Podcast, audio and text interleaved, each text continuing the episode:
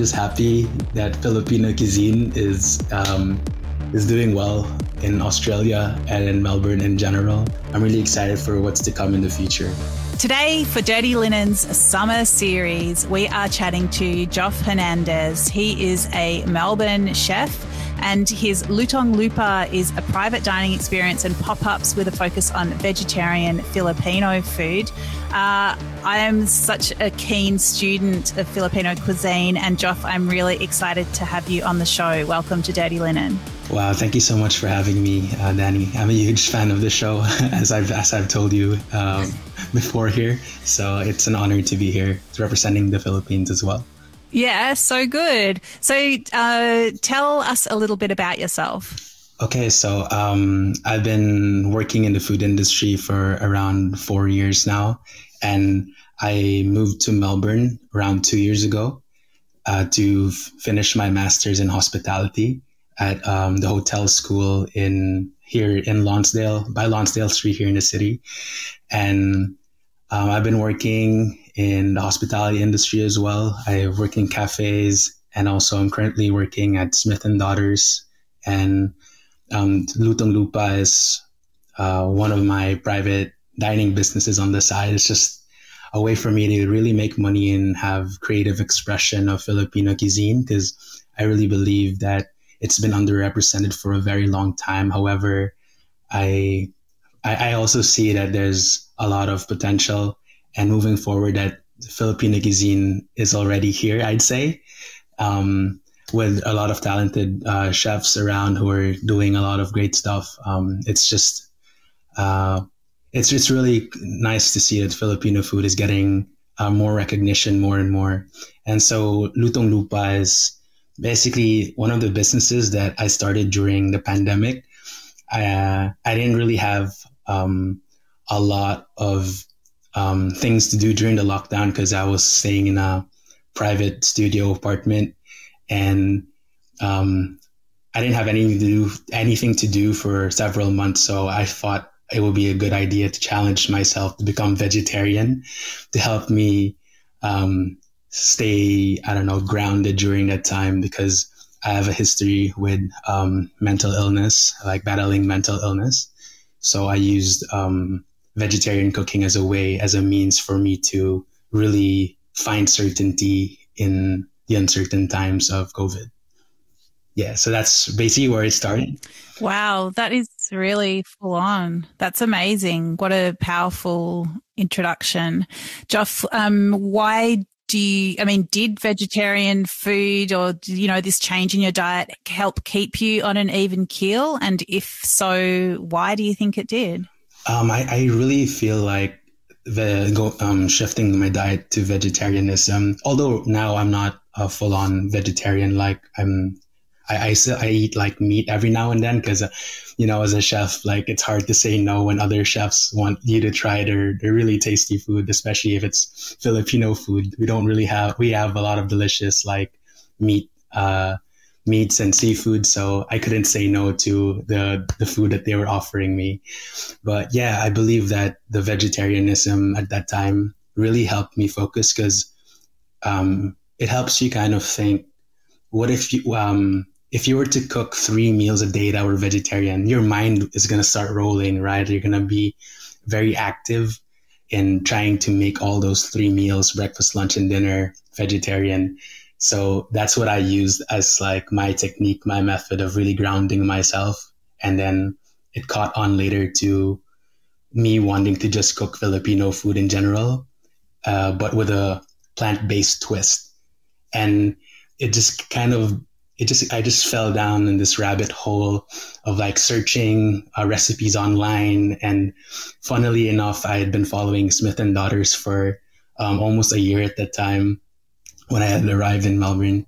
And um, when I started uh, the private dining, I also saw an opening from for the restaurant. So I just went for it, and I guess it just aligned that I was doing from shifting my diet to vegetarianism to creating a plant-based dining that's Filipino, and then making my way to uh, the restaurant where I'm really learning and um, just embracing all of the opportunities to learn. That's so exciting. So, for people who don't know, Smith and Daughters is a vegan restaurant uh, run by Shannon Martinez, and um, yeah, so creative. Uh, yeah, that's just so interesting. So, Joff, I'm even more intrigued now to learn about which which dishes or, or memorable meals you're going to talk about for our summer series. Um, yeah, I'm just so interested how it's going to further elucidate your interesting pathway. So, please lay it on me. yeah. So um, since I, I don't uh, I don't want to be too biased, but I'm I've oh, I'm, i have been doing this for a couple of for like ten months now. So uh, for almost a year and a half now. So um, I would say like if people have ever experienced a boodle fight, have you ever heard of a boodle fight, uh, Dani? Oh my goodness. So yes, I have, but I'm sure I don't understand it properly. But I feel like is it when you're eating a whole bunch of food with friends around a, around a table and it's with your hands? Yes, um, it's it's that that is that is correct, and it's become like a uh, a culinary like heritage of Filipinos, especially abroad who aren't in the Philippines. It helps them really reconnect with their um, with their heritage because you know just the feeling of eating there's this sense of camaraderie like in between like the people who are eating because uh, the boodle has its traces from the military in the Philippines where uh, many of the soldiers didn't have much to eat on. So when they were in when they were in the jungle and exposed to warfare there they would take away the banana leaves from the from the forest and pretty much eat with their hands on it as a plate.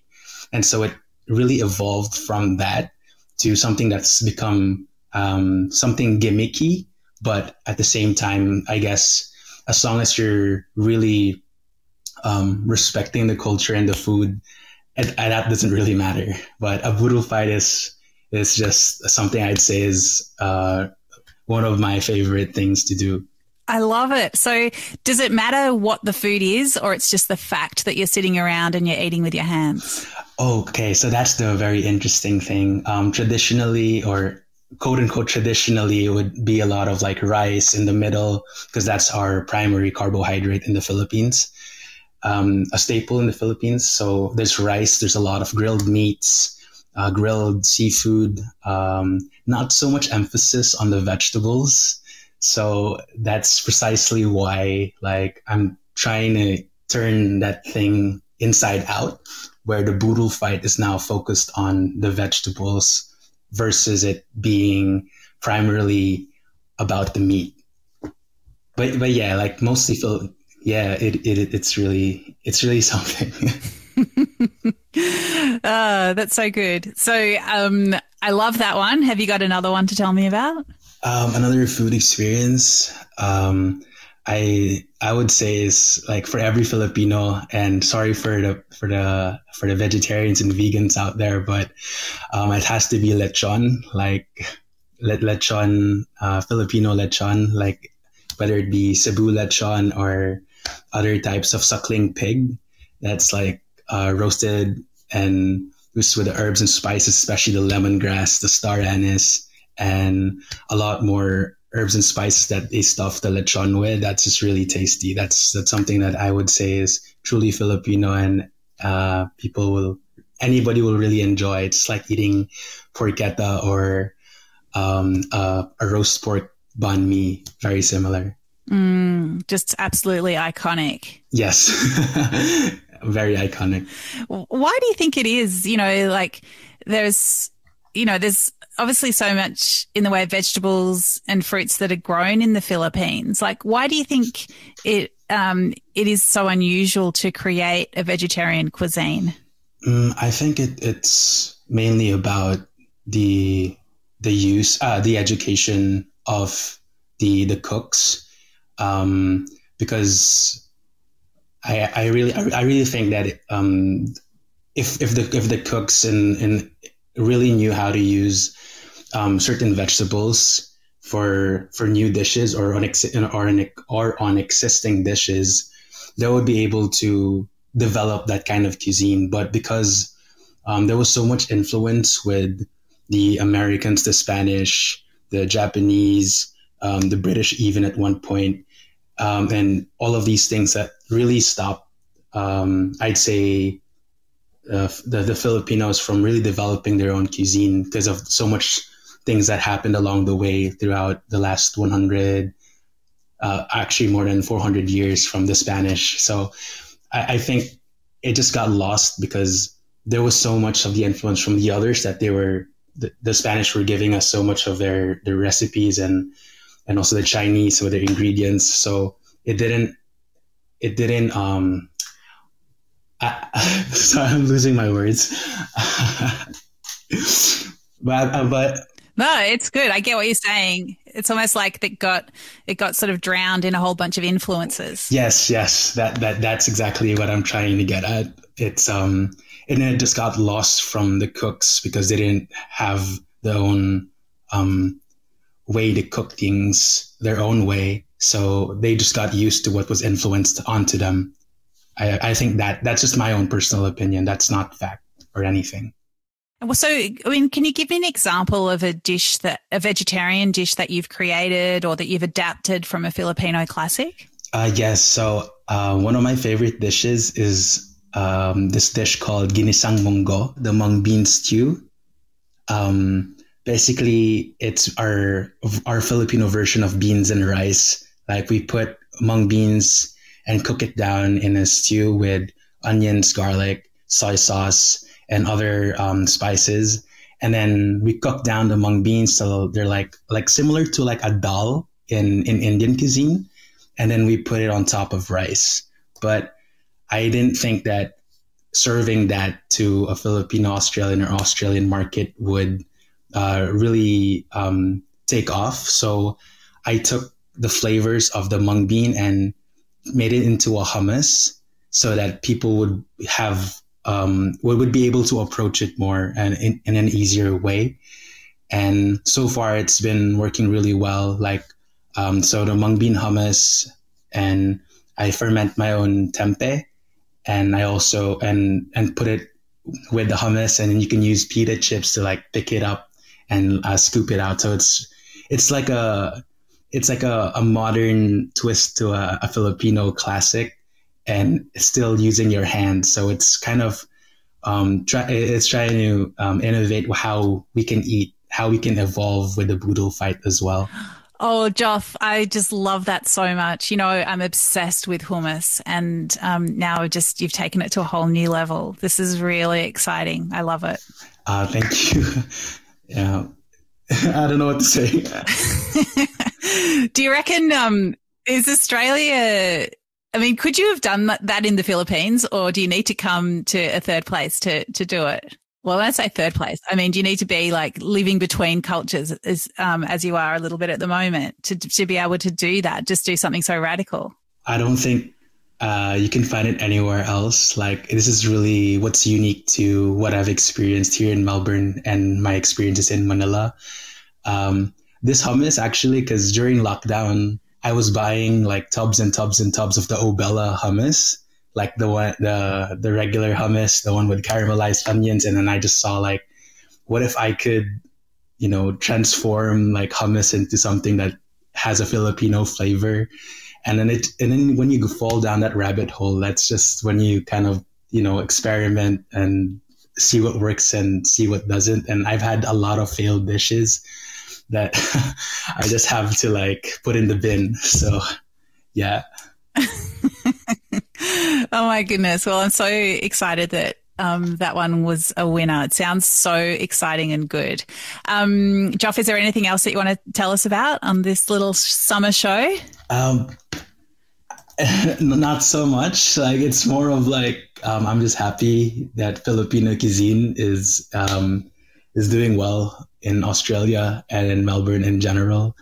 Um, I, I'm, I'm just really excited to be um, in the hospitality industry again. Like after everything that's happened these last two years, and I'm really excited for what's to come in the future.